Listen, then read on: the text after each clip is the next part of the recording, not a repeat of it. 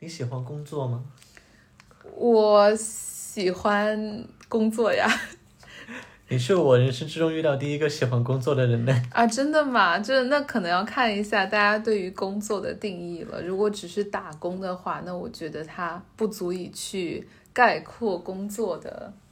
一个意义。工作对我来讲，我想想啊，可能赚钱比较重要。我喜欢赚钱，但我不一定喜欢工作。谁不喜欢赚钱？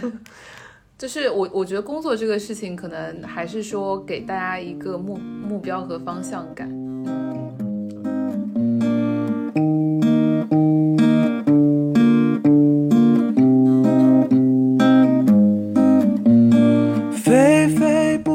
让每一份失眠和晚睡都能变成一份好梦。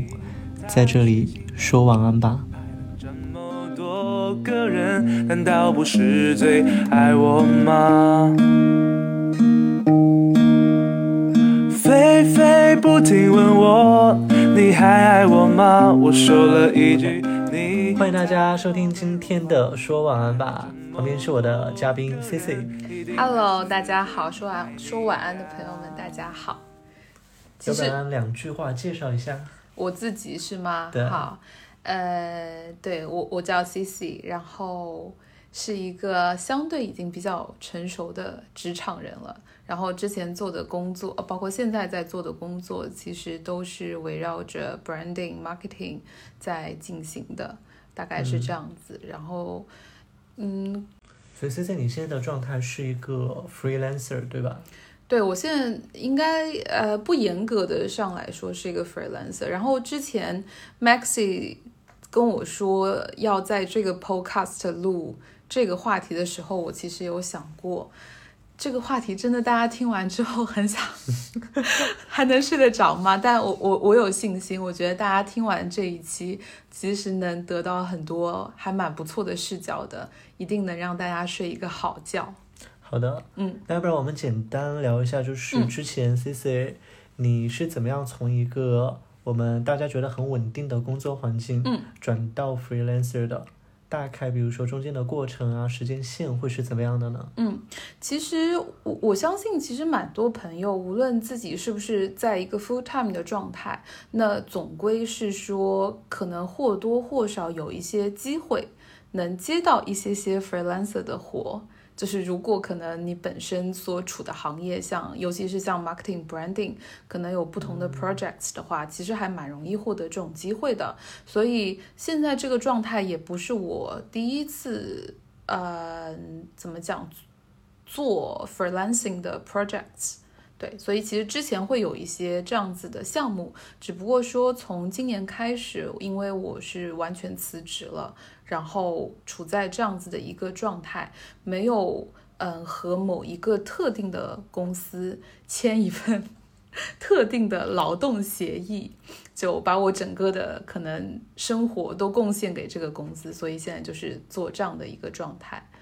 嗯，对。然后为什么？因其实我当时 Maxi 在问我这个想说聊这个话题的时候，我其实也在想到底要怎么去定义 freelancing 这个事情。那可能回到我来说，其实我一直是觉得有一个概念叫文艺复兴人，讲的就是在文艺复兴时期，那个时候对于人的能力的推崇，就是他不会说单一的。用某一个工种角色去定义人，而是人的好的品格或者是品质，他会可以胜任。他既是个艺术家，他有可能是也是一个建筑家，还是个画家，或者是一个诗人，或者是一个数学家。这样子不同的，在我们现在看来，不同的角色可能完全就在一个人身上体现，所以它体现的是一种。很斜杠的一种状态。那回到我的这种 freelancing 的状态，其实我觉得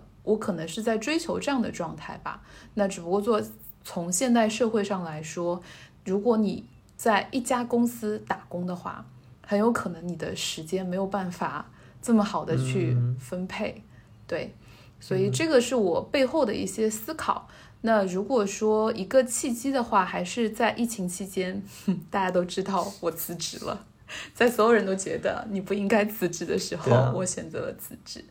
像疫情期间哦，嗯大家可能都会觉得比较难找工作，对，而且市场呢都是在下行，是的，很多很多人都会担心我当下稳定的工作可能都不保。但，是你在这个时候辞职出来做 freelancing，当下的这种决心或者是说勇气是从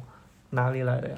嗯，我可以先跟大家分享一下，我并不是一个那么冲动的人。嗯嗯，其实相在做一些比较大的决定，我是比较偏理性的，甚至说以前还是比较偏畏首畏尾的。就你可能心里面会有一个声音，但是就像 Maxi 刚才说的，有很多现实的考量，你可能就不会当下去做这个决定，哪怕你可能在某一个状态下面就已经很难受了。我相信可能很多人都有过这种阶段，就无论是在某个公司，或者是自己在这个公司的某个阶段，都会有特别很很很 struggle 的感觉。对，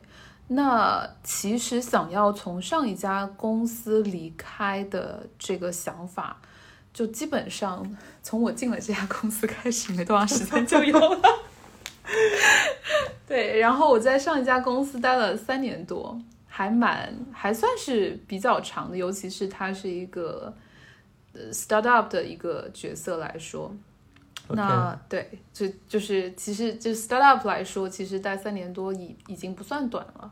在当下。对，然后嗯，主要是待在这家公司，我会觉得非常的不舒服。之前我有听到我喜欢的播客里头，其实有在说人什么样的状态会比较好，其实就是嗯吃的健康，然后睡得好，保持健身，保持锻炼，以及很重要的一点，远离傻逼。就 就看到这个东西之后，我觉得我心里面就是埋下了个种子，然后那个时候就可能是我真正要下下决心离开上一个公司的地方，因为我会觉得，对你待在一个地方有很多的理由，比方说我要一份稳定的工作，然后可能我在这个公司的嗯职位还算是比较嗯 senior，然后可能还拿着一些期权。等等，就很多现实的东西让你不要走，但是反过来就我就会问自己，那我留下来的理由是什么呢？留在这个公司，我的身心真的就是可以成长吗？所以就是我不知道你是什么感觉。我现在工作已经有快十年了，那其实对于我来说，比起在一家公司。就是获得一个比较不错的职位，我可能更加关心我的身心在那边是不是舒适的。然后大家其实都会强调说，哦，在这个公司有没有职业生涯的成长？但其实我想说，真的在哪里都会成长，你活着就会成长。你哪怕你现在没有任何工作，你哪怕嗯，只是周末待在家里面看一个东西，然后你获得了一些感悟，其实都会成长。所以这个成长不一定只是发生在职场上面的，我觉得最后回归到还是我们个体的一个一个一个东西会比较重要。嗯，但比如说啊，就是你在上一份工作里面有不舒服，嗯，我相信百分之九十的人在工作之中都不会会舒服。对比如说有，就是比如说远离傻逼，对你这个工作的形式自己不认同，对或者你自己不认可当下所创造出来的所谓的价值，或者薪水不够，有很多原因。对。但这个时候，往往大家会想的是说，可能是这家公司的原因，对有可能是这个行业的原因，对。那要不然我从一个 startup 去到一个大公司，或者我从快销去到耐销，去到咨询，对那这些是大家会去做的选择。但你当时为什么会是，比如说完全辞职出来做 freelancer，嗯，instead of 是说，比如说去换一个公司和行业呢？嗯，我我觉得就是在我身上身上的这个 case 其实是有一定偶然性的。就我嗯并不是说当我辞职的时候，我就下定了决心，我要在多长的时间之内我要做一个 freelancer。其实我觉得当中的决策逻辑是，嗯，OK，我理解我自己是一个理性的人，但是我非常想要听从我自己内心的声音。嗯然后我觉得，如果现在我不去做这样子的事情，不去提出辞职，而是说哦，等一等，等到疫情结束，哦，等一等，等到我找到下一份工作了，我有了一个可能比较好的兜底的 plan，让我可以无缝的衔接，然后让我没有任何就是至少物质上的损失，然后我我去做就是正常人都会做的这个无缝衔接的一个一个过程嘛，那我会觉得这个也不是我真正想要的，可能那个时候我真正想要的其实就是我想看一看自己这么一个嗯永远在做 Plan B Plan C 的人是不是。可以凭着自己的直觉和内心，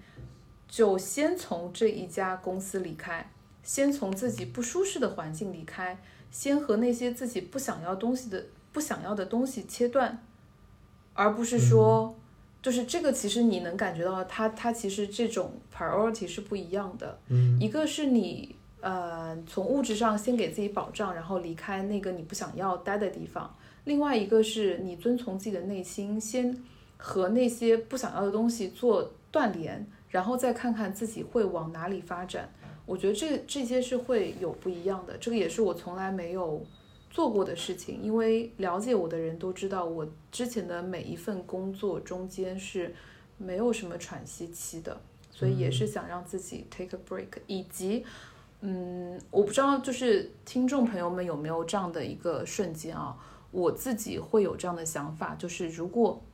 现在我不去做这样的决定，很有可能这样的想法它会 always come back to me。然后可能五年之后、十年之后，我还是有这种想要没有任何的嗯保障，就是就是还是会想要这种裸辞的冲动。然后那个时候其实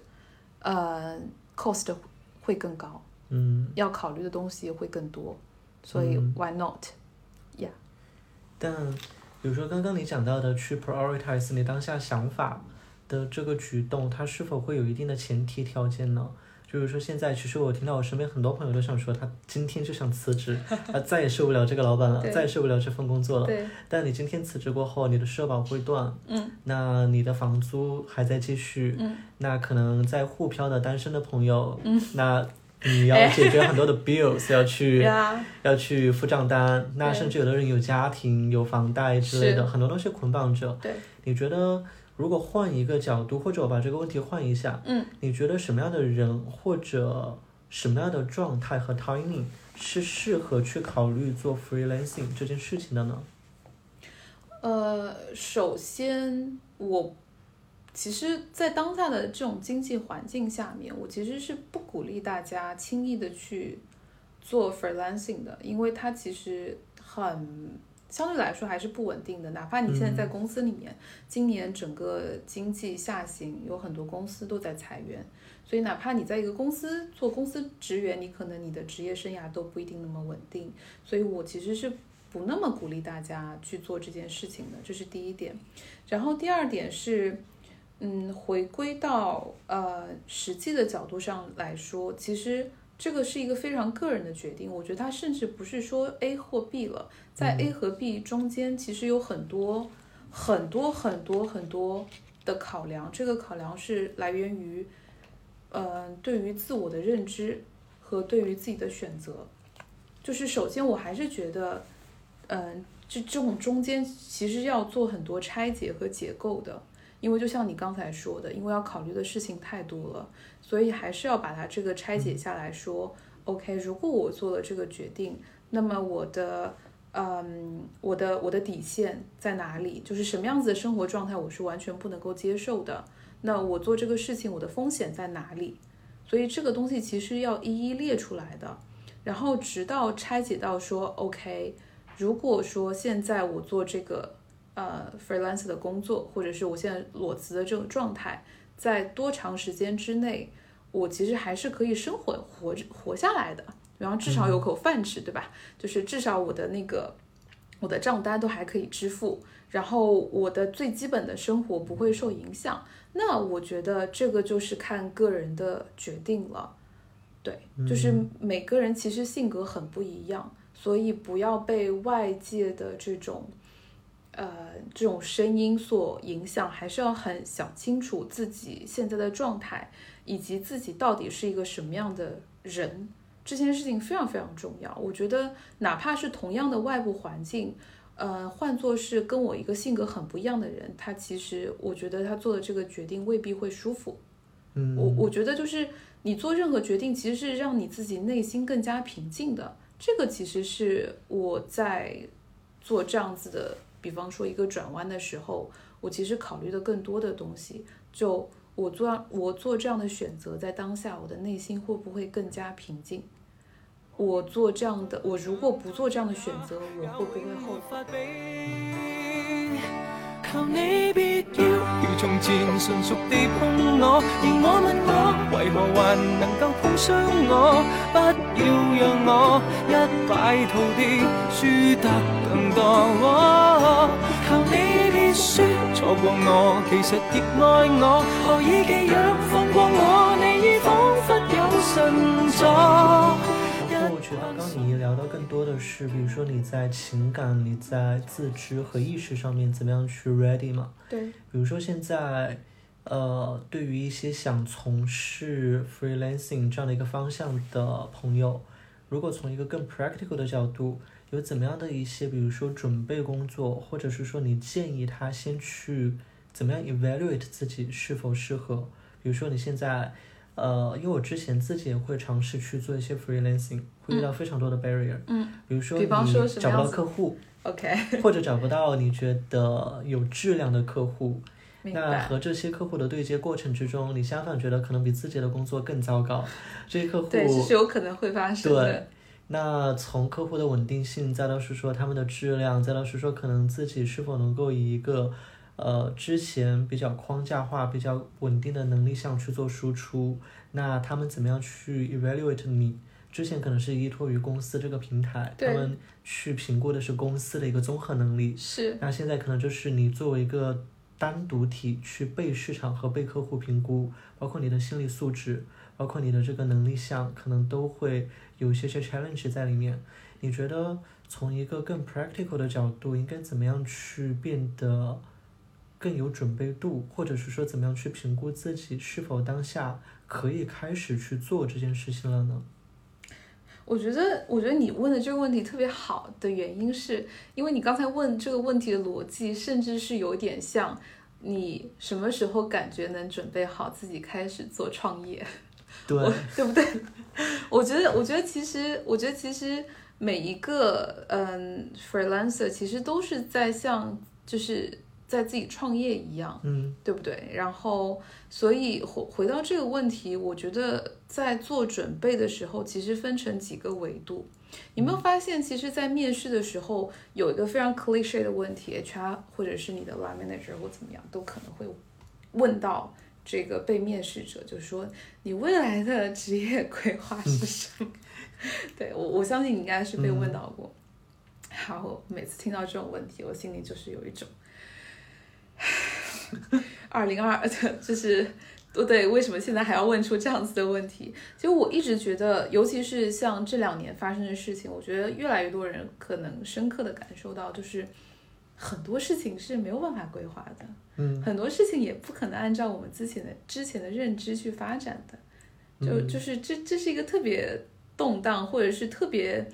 一个一个变革的一个一个转角的一个状态。所以我觉得职业它没有办法被规划，但是人的能力、人的工作能力是可以被规划的，嗯，对吧？这个这个是我一直比较相信的事情。所以回到第一个维度，那我觉得肯定是你自己要首先评估过，你在这个你一直深耕的领域和行业，或者是你的个人能力到底。是不是已经足够到可以就是在外面，就是比较独立的去去，比方说 接单子，或者是跟别人去做一些合作了。嗯，就是抛开那些你所依附的平台，因为我知道可能很多大的互联网啊，或者很大的公司啊，会带去一些些光环。但抛去那些光环，你自己对于自己的个人能力是不是有个很好的认知？你对你自己的工作习惯是不是有一个？很好的认知，你对于你自己不想要做什么事情有没有个很好的认知？像我其实就会比较清楚，我不太想要做什么样的事情。那我在可能之后的自己做 freelancing 的时候，我可能就会尽量避免，就是我不会说我我我我，因为你做 freelancing，其实更多的是想要自己把控主动权嘛，对不对？嗯啊，这是我觉得是第一个维度。然而第二个维度，其实你讲的是关于资源对，方面的事情，其实就跟创业很像。我一直，其实我现在最近我一直跟朋友说，创什么业？我只想做有能够持续赚到钱的买卖。对，其实创业这个事情，我一直都不建议大家去啃一些难啃的馒头，去翻一些很难翻的大山，反而是先看看手头上有什么资源，比较能够很好的盘活起来，去先通过一些小的事情慢慢积累。因为创业，如果你把它变成一个比较 long term 的事情上来说，其实就不要着急，不要被现在当下的这种动不动哪个新消费品牌又融资了多少钱，好像每个人都疯狂的在往前奔跑，然后自己马上就要被淘汰，千万不要受这样子大环境的影响，因为你会发现过了前几年这种创业热，因为当时市场上的钱很多，嗯呃，那我们现在回过头来看到这些所谓的新消费品牌，或者是嗯。大家会觉得，嗯，热度都退下来了，就是真正好的品牌和好的产品，它才能走得比较长久。那回到人，其实我觉得也是一样的。那你就先评估一下自己手头上哪有哪些资源了。我是不建议说，嗯，就是如果你不一不是一个资源，呃，如果不是一个相对有资源的人，其实也要对做 freelancer 这个事情要打一个问号。其实无非是两种，第一种在在资源获得性上，无非是两种，一种是你是一个非常能够，嗯、不断的在外面找到新机会的人。呃，然后自己不断的去尝试，非常积极主动的做这个事情。嗯，呃，我见过是有这样子的人的，他就是不断的会接到或者自己去主动争取项目，这样的人其实是很厉害，我也很羡慕，因为我不是这样子的人，我其实还蛮懒的。然后我就是我可能就是属于第二种，嗯，就是总归身边会有人 介绍一些项目给到我，因为我可能跟以以前几份工作的老板。们，或者是同事们，或者是认识的客户们，都保持一些不错的关系。那从侧面的话，我相信应该也是他们认可了我的能力之后，才会说介绍一些东西给我的。所以我，我其实比较偏向第二种类型的，就是就是等着接接一些资源，或者是对客户的客户会介绍人给我，这样子。嗯。嗯。但是不是面对这两种类型的人，他们面对的 barrier 其实就不是特别一样。比如说前一种，他非常 proactively 的在市场上面去找资源呢，那往往可能是因为他坐在这里，没有特别合他意的资源主动扑过来。是。那这样的情况下面，比如说最典型的一种可能性，就是他在这个行业行业里面，他没有很多的这种经验和积累。那他去到市场的时候呢，大家会对他的，比如说你的 qualification 这边会有存疑，那他才会需要一段一段的去 approach。对。那这个时候他的很大的一个 barrier 就是他找到了这些客户，那这些客户呢就会去 challenge 或者质疑你之前并没有很长的经验和时间的积累，这个时候该怎么样给到你第一次信任和第一笔订单？这个可能就。会有很多年轻人面对这样的困扰，那相反，可能面对后面一种像你坐在这里，别人就会把订单拿过来，但可能在机遇上面就会显得比较被动。对，就当下有了这笔好的订单，但不太确定下个季度、明年还有没有。对，那这个东西它的延续性该怎么样去保证？那可能就变成了你的 barrier。那这两种 barrier，你当下比如说会有怎么样的一些思路去破这个局呢？呃，我我觉得其实无论是第一种还是第二种，就我现在看来，就开源还是一件非常重要的事情的。嗯、对，只不过说开源的方式会不一样。嗯、呃，然后我觉得针对第一种可能就是经验相对少一点，或者是背书相对少一点的，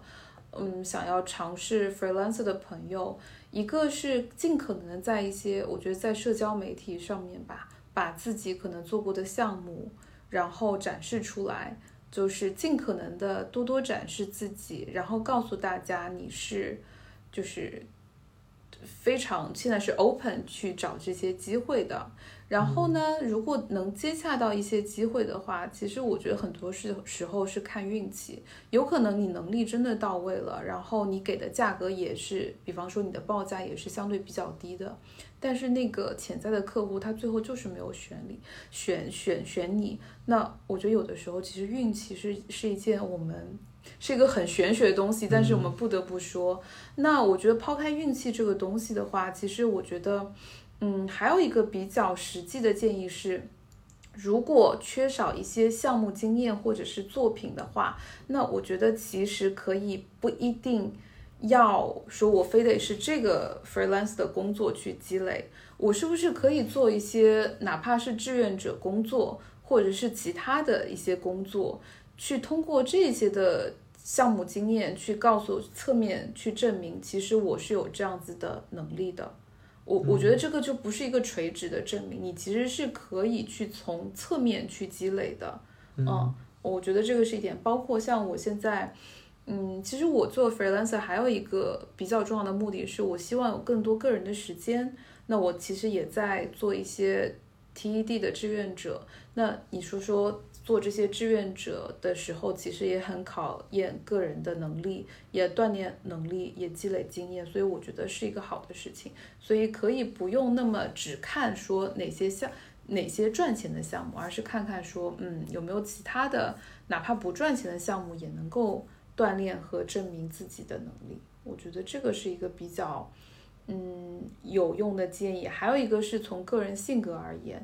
就是我，我其实很羡慕那种很会社交或者是很社牛的人，因为我自己不不是这样子的人。我也不是。对，就我我甚至是不那么喜欢出现在陌生人社交场合的这样子的一个性格，所以他们其实往往会是，坦白说，我觉得还是混圈子的人能得到更多的机会，因为，嗯嗯，我他我觉得他这个逻辑可能就是和在公司里面工作不一样。就是 freelancing 的话呢，你相当于自己就是一个行走的招牌了。对。那这个时候你的曝光度越多，且不论你的工作质量怎么样，对。那曝光度越多，你能够获得的概率和几率它就会增大。对。那你在公司里面的话呢，就大家按劳分配嘛。对。你公司里面的活巴不得你多干一点。对。所以对于干活这件事情，前面在公司可能是被动接受，那后面你自己出来做 freelancing，他就主动争取。所以本质上来讲的话呢，可能性格对于你做 freelancing 这件事这件事情呢，还是会有一些些影响。会，我觉得是会有的。然后就像你们公司，我知道你们公司会有一些就是本职工作以外的一些类似于叫兴趣兴趣项目或兴趣小组嘛。其实我觉得也是也是同一个概念。我觉得就是每个人都是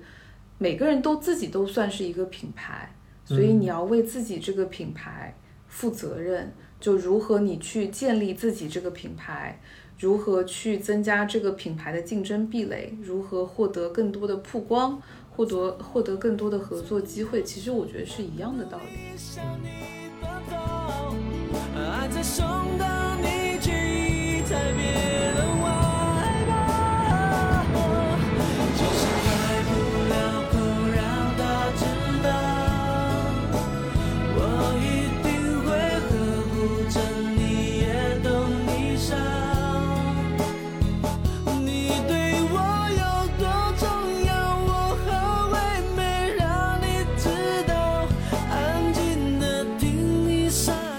在你做 freelancing 的这段时间，你的第一笔订单是怎么来的呢？我的第一笔订单就是我上上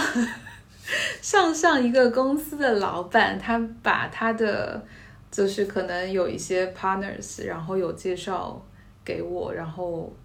就我们就开始了这样子。从我辞职之后，我现在一直在做的事情。而且其实我在挑选，嗯。呃，项目的时候，其实我更加倾向于去接一些长期的项目。当然，这可能跟我的工作职能有关系，因为我本身更多的还是做一些呃 branding consulting 方面的事情。那如果是咨询项目的话，其实它就没有办法特别短。你做任何的 branding 的事情，它都是一个比较长线的。所以目前我接到的项目其实都是很长线，它可能会有一个主干，然后基于这个主干，它又会长出很多其他的一些枝干，然后分的项目，所以就是这棵树就会慢慢的，嗯，成长起来。然后同时你还是想看一看有没有其他的树可以栽一栽。嗯，对。那比如说你之前的前老板跟你做介绍的时候，嗯。他是属于知道你已经在做 freelancing 了，然后呢，再跟你去做这个 bridge，嗯还是比如说你有主动的 approach 他，哎，现在呢，虽然是说离开了公司，但是我现在在做 freelancing，嗯有什么项目可以外包给我？就你们会怎么样去打破这第一堵沟通的墙呢？啊，这个这个墙对我来说其实还还好。呃，我的性格其实倾向于，就是如果他正好找到我了，我然后正好有空呢，我觉得可以一拍即合。嗯。但是今年我的整个状态的改变，就是就是包括我性格上，因为我我性格其实相对还是比较被动的，对。然后，所以我就是想，嗯，想要更好的去创造一些自己认可的作品，打引号的作品啊。就假设我们每个人都是艺术家的话，那我们应该活在这个世界上，应该多多去创造属于自己的好的作品。那我就希望可以自己更好的能够把自己展现出来，所以我今年还是会跟我的。嗯，钱老板啊，跟我的之前的客户啊，跟我的就是以前的同事或者是朋友，都会跟他们说啊，我现在是可以做 freelancer 的工作，然后我可以做这些这些事情。如果你们恰好知道哪边有的话，可以告诉我。但其实我在说这些事情的时候，并没有说。立刻马上就可以从他们得到一个机会，而是我一直相信，就是你要不断的向宇宙许愿，向宇宙发出声音，有一天宇宙就会能听到。所以我在这边还是很鼓励大家，无论是说从呃说找工作也好，或者是找呃项目也好，或者是呃其他的一些愿望也好，其实要多多的告诉你身边的可以用的资源。告诉他们你是一个什么样的状态，你想要什么东西，就是大胆的说出自己的需求。我觉得这件事情非常的重要。嗯，然后我可能再问一个比较 practical 的问题啊，就是关于考核体系。嗯，这一点的话呢，也是我之前可能从上一份工作出来啊，就是去思考要不要做 freelancer 的时候，嗯，非常焦虑的一点。嗯，就当你在公司体系下的时候，你的考核指标其实非常的明晰的。你身上的这种指标化的东西，都是公司它经过很周密的计算，并且相对公允的一个设计，让你去进行一个背负的。嗯。但当你一个 freelancer 的这个身份和客户对接的时候，嗯，可能这种评估体系，甚至里面的指标化的东西，它就不会显得那么的清楚。那过程之中，甚至你会觉得里面有一些些东西，到底是否是在我 freelancing 的这个职责范围之内？然后他会怎么样依托这种评估体系去，比如说定价也好，支付也好，这个时候议价能力就会显得相对的薄弱。嗯，那特别是在你做 freelancing 的这种初期，也不是说有很多单都追着你，你在里面千挑万选，而是说可能来了这些单过后呢，只能够选一个你自己能做的，然后可能尽快的开始。对，那你会怎么样？或者是说你过往的这个经历里面有没有经历过？和你的合作方也好，客户也好，他就是在评估上面两个人没有办法形成很清晰的 alignment，然后甚至在支付、在定价、在交付这个过程之中，嗯，对于好和不好的这一些评估标准，其实都不是特别的让你感到明确。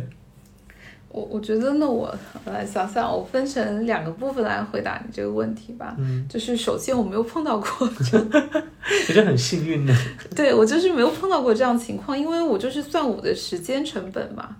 其实本质上就是你会一个是看你综合的时间成本，还有一个是看这个项目本身的难易程度，以及它在整个行业上面的一个 benchmark。就是如果是一些比较难的，或者是比稀缺性比较对于能力稀缺性比较高的项目，其实相对来说你可以收更高的费用嘛。所以对我我我没有碰到过这样的问题。但是你刚才在说的时候，我其实我也在想，如果我是一个老板，我然后我再去找一个 freelancer 的话，我要怎么去跟他去计算这样子的问题？我觉得，嗯，先抛开其他的东西不言，我觉得。嗯，还是按照项目制来去看整体的 OKR 和 不是 OKR，看整体的 OKR 和 ROI 吧。我觉得，呃，你拆解到后面，我觉得任何一个哪怕是再感性的项目，其实最后你还是能看到我最终想要，就是我花钱方想要达成的目标是什么的。所以我觉得还是从目标的角度上来说，因为有一些我觉得是可以量化的，有一些是。比较难以去去去量化，说因为后面可能一个是，嗯，它的影响因素很多，嗯，然后还有一个就是它本身这个性质就不一定可以去去去定量的去评估，所以我觉得还是要去，嗯，去拆最后，比方说最实际的，我花出这个钱，然后我希望能够达成的结果是什么？那用人方可能就是我能够接受最差的。嗯，结果是什么？那么就是去对应说，哦，那我付出去的钱，我整个的 ROI 是什么？那，嗯，他可能会通常啊，就是用人方可能相对来说定的条件会苛刻一点，因为比较好的去保护自己嘛。那从 freelancer 的角度上来看，就首先看他这样拆的是不是合理的，嗯，然后另外一个是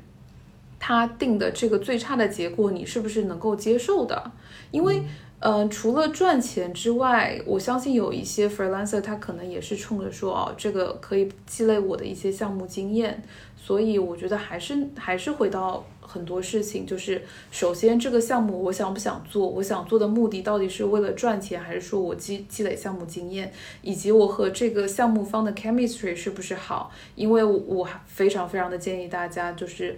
不要说因为。嗯，担心去就是不要太因为说我要就是赚钱养活自己而丢失了为什么当初自己要选择做 freelancer 的一个原因吧。我觉得每个人原因会不一样，但总归说我还是不想在一个大的公司体系里面就是束手束脚，我有更多的自己的选择权。然后还有一个就是看就是嗯自己能不能接受一些最坏最差的一个一个结果。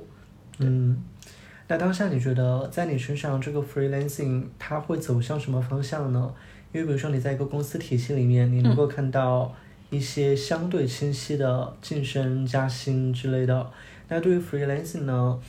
就是你说它是创业吧，它好像也不是说完全符合创业的特质。对。但你说它不是创业吧，你也是在重新去自己积累业务，自己去创造出来一些东西，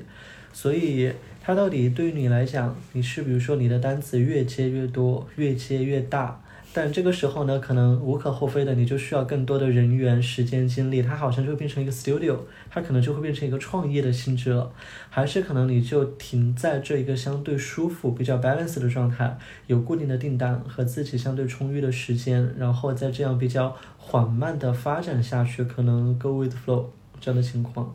嗯，如果是活，就是我，我觉得回答这个问题的时候，可能也要拆，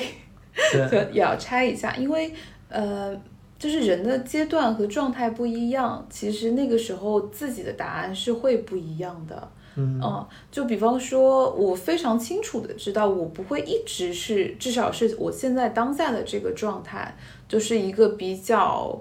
嗯，好像能做一些不错的项目，也能够养活自己。但是赚不了太大的钱，嗯，对我我我不会一直处于这样子的一个状态的，因为还是说，嗯，还是相对来说比较被动，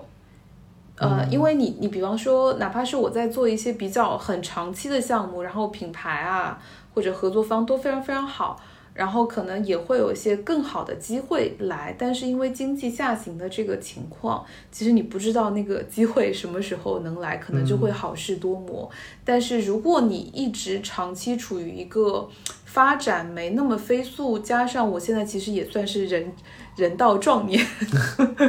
人到壮年可以比较好的去呃，就是给很多的一些输出的时候。嗯，至少我的性格是没有办法说长期处在这样子的一个状态的。现在这个状态更多的是一种实验，一种呃人生阶段的调整，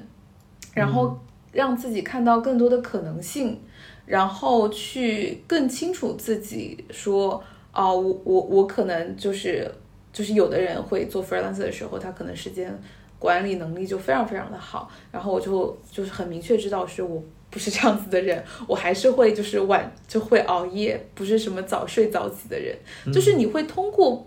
呃，跳出一些常规的你的生活状态，然后来更好的去发现你是一个什么样的人，以及你真正想要的东西是什么。你可以通过这种，我比方说，我打个引号，一种类似于叫度假阶段吧。对于就是人生的就是度假阶段的这个时期的观察，然后得出的这些 insights，或者是这种收获，或者是人的精神性的成长，然后才会想清楚哦，我可能接下来想要什么。如果说你在这个问题是通过我这个呃主体去回答的话，因为嗯，因为以前我我是一定不会做这样的事情的原因是。我我就是会发现，就是人还是都会焦虑，包括其实像，因为我们身边的朋友其实工作还不错，大家生活其实状态都还蛮不错，都在一些比较大的公司啊，或者是嗯，就是还都还是蛮厉害的。你你没有你没有办法否认说，你从来没有跟你的朋友们比较过。多多少少还是会去比较说，哦，谁谁谁在那个公司，他们的 package 是多少，对不对？我觉得或多少或或多或少会有这样子的。那，嗯，当在不去否认有这样子的状态的情况下，你你你的整个新的状态有多少会被这个影响？这个其实是我一直会比较在意的事情，因为我会觉得，如果一直活在这种比较心理的话，很难。你要。不断的驱动自己去到一个更好的公司啊，然后去拿更高的 package 啊，因为就据我们所知，现在我们的同龄人或者我们身边朋友已经拿到非常非常非常非常高的 package 了。就是如果你就是一直活在这种比较心理的话，其实还蛮难，还那种是我觉得那种新的状态是不舒服的。对对对，所以我我我可能会更多的是觉得。在做现在这种状态的工作的时候，我可能是更多在修心吧，因为你就是知道自己不可能拿到跟他们一样那么高，高到夸张的 package。那这个时候，你再反过来看生活，哎，其实好像这样子也可以蛮好的活下去的，就我的生活质量一点都没有降低。我一直以为啊，就是人可能就确实我可能就是目前赚的没有以前那么多，但是第一，我的生活质量完全没有受影响，嗯，第二就是你你反而可能就是玩的时间会更多了，因为我还蛮喜欢出去体验啊，或者出去旅行的。那那这个时候你就是回过头来，其实还是会看到生活本身。会看到你自己本身，我觉得这个东西其实是更加珍贵的。虽然这个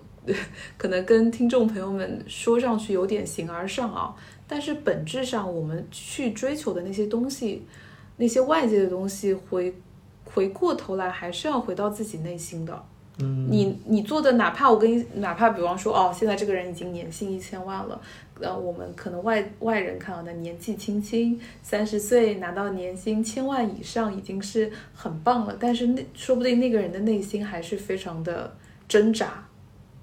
嗯嗯，对，所以我觉得还是要回到自己的就是那个新的状态。对，我觉得这个东西可能就是讲究一个生活的平衡点和投资回报比，有很多真的 package 非常高，然后人中龙凤。那那那反过头去看他们付出的代价，我未必愿意去付。所以当下其实对于自己来讲，就生活这个东西呢，绝对不会只有收入嘛，它会包含是说，像刚刚讲到的自我认知，像一些生活方式，像你的兴趣爱好，像你对世界的探索，这些东西它可能就会有一个加权，里面甚至还会有自己对于这些重要性的一个排序。那更多的还是回归到我当前对于自己的生活状态怎么样去进行一个打分。当然社会会对你有个衡量，你的朋友、你的家人、你周围认识你的人也会对你有一个衡量。但这些东西呢，重要呢，可能在社会意义上也重要，但对于你自己来讲，它可能就没有那么重要。对，所以所以回到说做 freelancing，我觉得好处是说，一个是自己的时间支配会更加灵活，然后有更多的主动权，去想要找一些自己想要做的项目，啊，当然是在理想的情况下，因为对于我来说，其实，嗯，我有一个小目标，就是我做的每一个项目，我都想去。Leaves a legacy，我觉得这件事情对我来说还蛮重要的。嗯所以，而且还有就是说，你做 freelancer 的话，你其实有更多机会去认识不同人嘛。嗯其实有的时候很多的机会就是在这样子的状态下生长出来的。对对你永远不知道生活会不会给你一些惊喜对，或者是惊吓。对，但是我还是还是就是嗯，就是钱这方面还是要大家去深思熟虑的事情的。如果说就是嗯有，就是正好某一天你会觉得哦，这个我没有办法，就是有，就是我在做 freelancing 的这种状态已经不那么好了。不能不能让我的心那么稳定了，那我觉得你就应该停下来，然后去换一个状态。我觉得这个没有什么东西是恒定的，并没有说，嗯，做做做做 freelancer 就会感觉更自由，也没有说就是做一些，比方说在大公司里面做一颗螺丝钉就更不自由。我觉得这个东西非常的看个人，但是嗯我觉得把握住一切的机会，让自己就是个人成长方面有所建树，我觉得这件事情其实非常非常重要。Love is just a history that they may prove, and when you're gone, I'll tell them my religion's you. When punctures come to kill the king upon his throne, I'm ready for their stones. I'll dance, dance, dance with my hands, hands, hands above my head, head, head, like Jesus said, I'm gonna dance. 那你之后还会选择回到大公司去当一颗螺丝钉吗？呃，我觉得我可能会回到我想去的一些公司或者是品牌吧，这个也是我今年比较大的一些收获。其实，嗯，我一直还蛮认可我自己的能力的，但是我一直对于自己想要什么这个事情，我其实没有那么那么的清晰，但是反而今年在上海。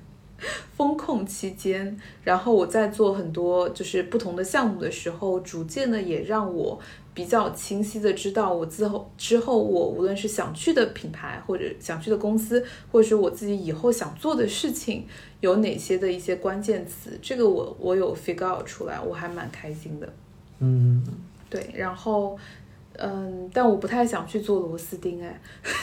我还是想要做一些有决策权的事情。那你就是那个关键决策部位的螺丝钉，你一松，哎，它垮掉了。哎，它垮掉了，就是看着大厦倾倒，就对我我可能没有办法做螺丝钉，我觉得我的性格就是没有办法做螺丝钉，对，嗯，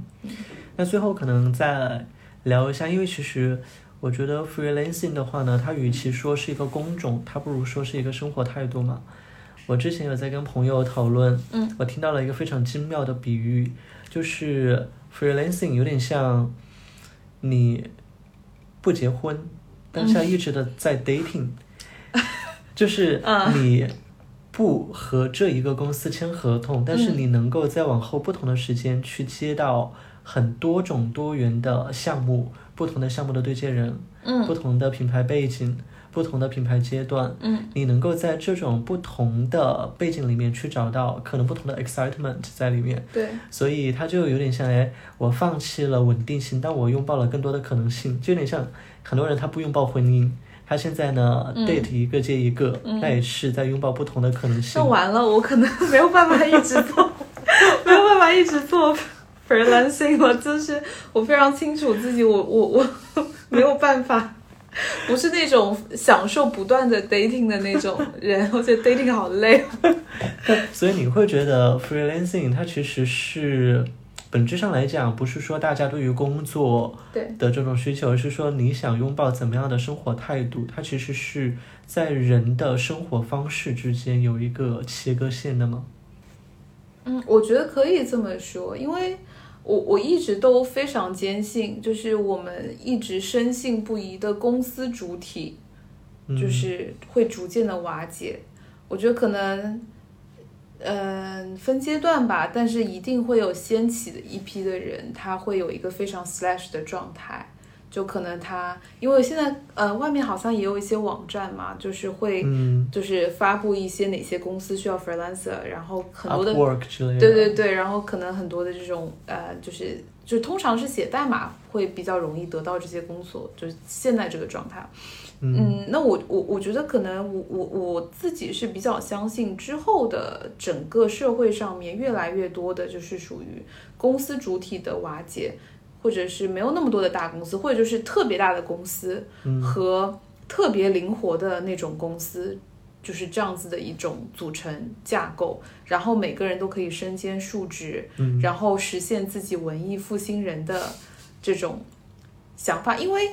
其实每个人，因为是本质上，我就回过头来看这个事情是这样子，因为每个人时间是有限的，每天都是二十四小时。那如果按照现在中国现在比较卷的这种状态，如果你在一个比较大，然后呃事情有比较多的公司，其实你付出的时间精力是远超于八个小时的，或者是你新的那种可以去就是有产能的状态，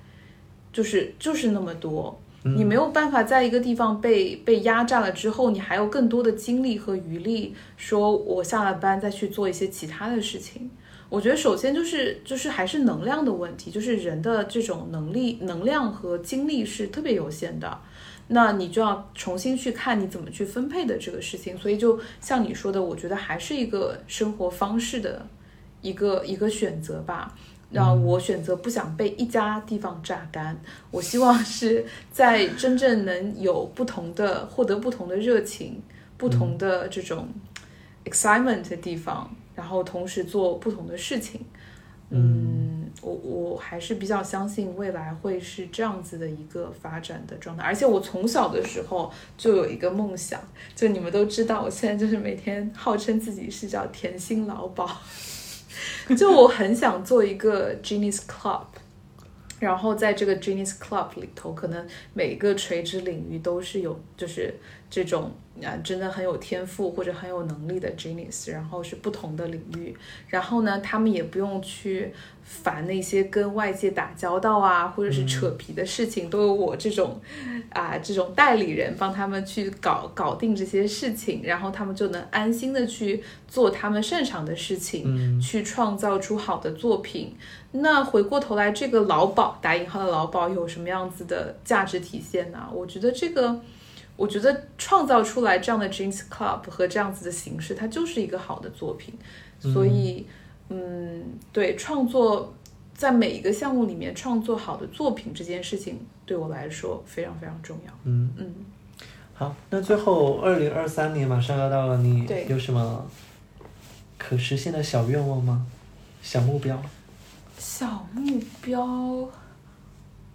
嗯，我我我觉得我的目标没有办法就是很落地的讲出来，都是一些非常形而上的。我前两天才把自己的那个朋友圈的签名改改掉了，我之前的签名是，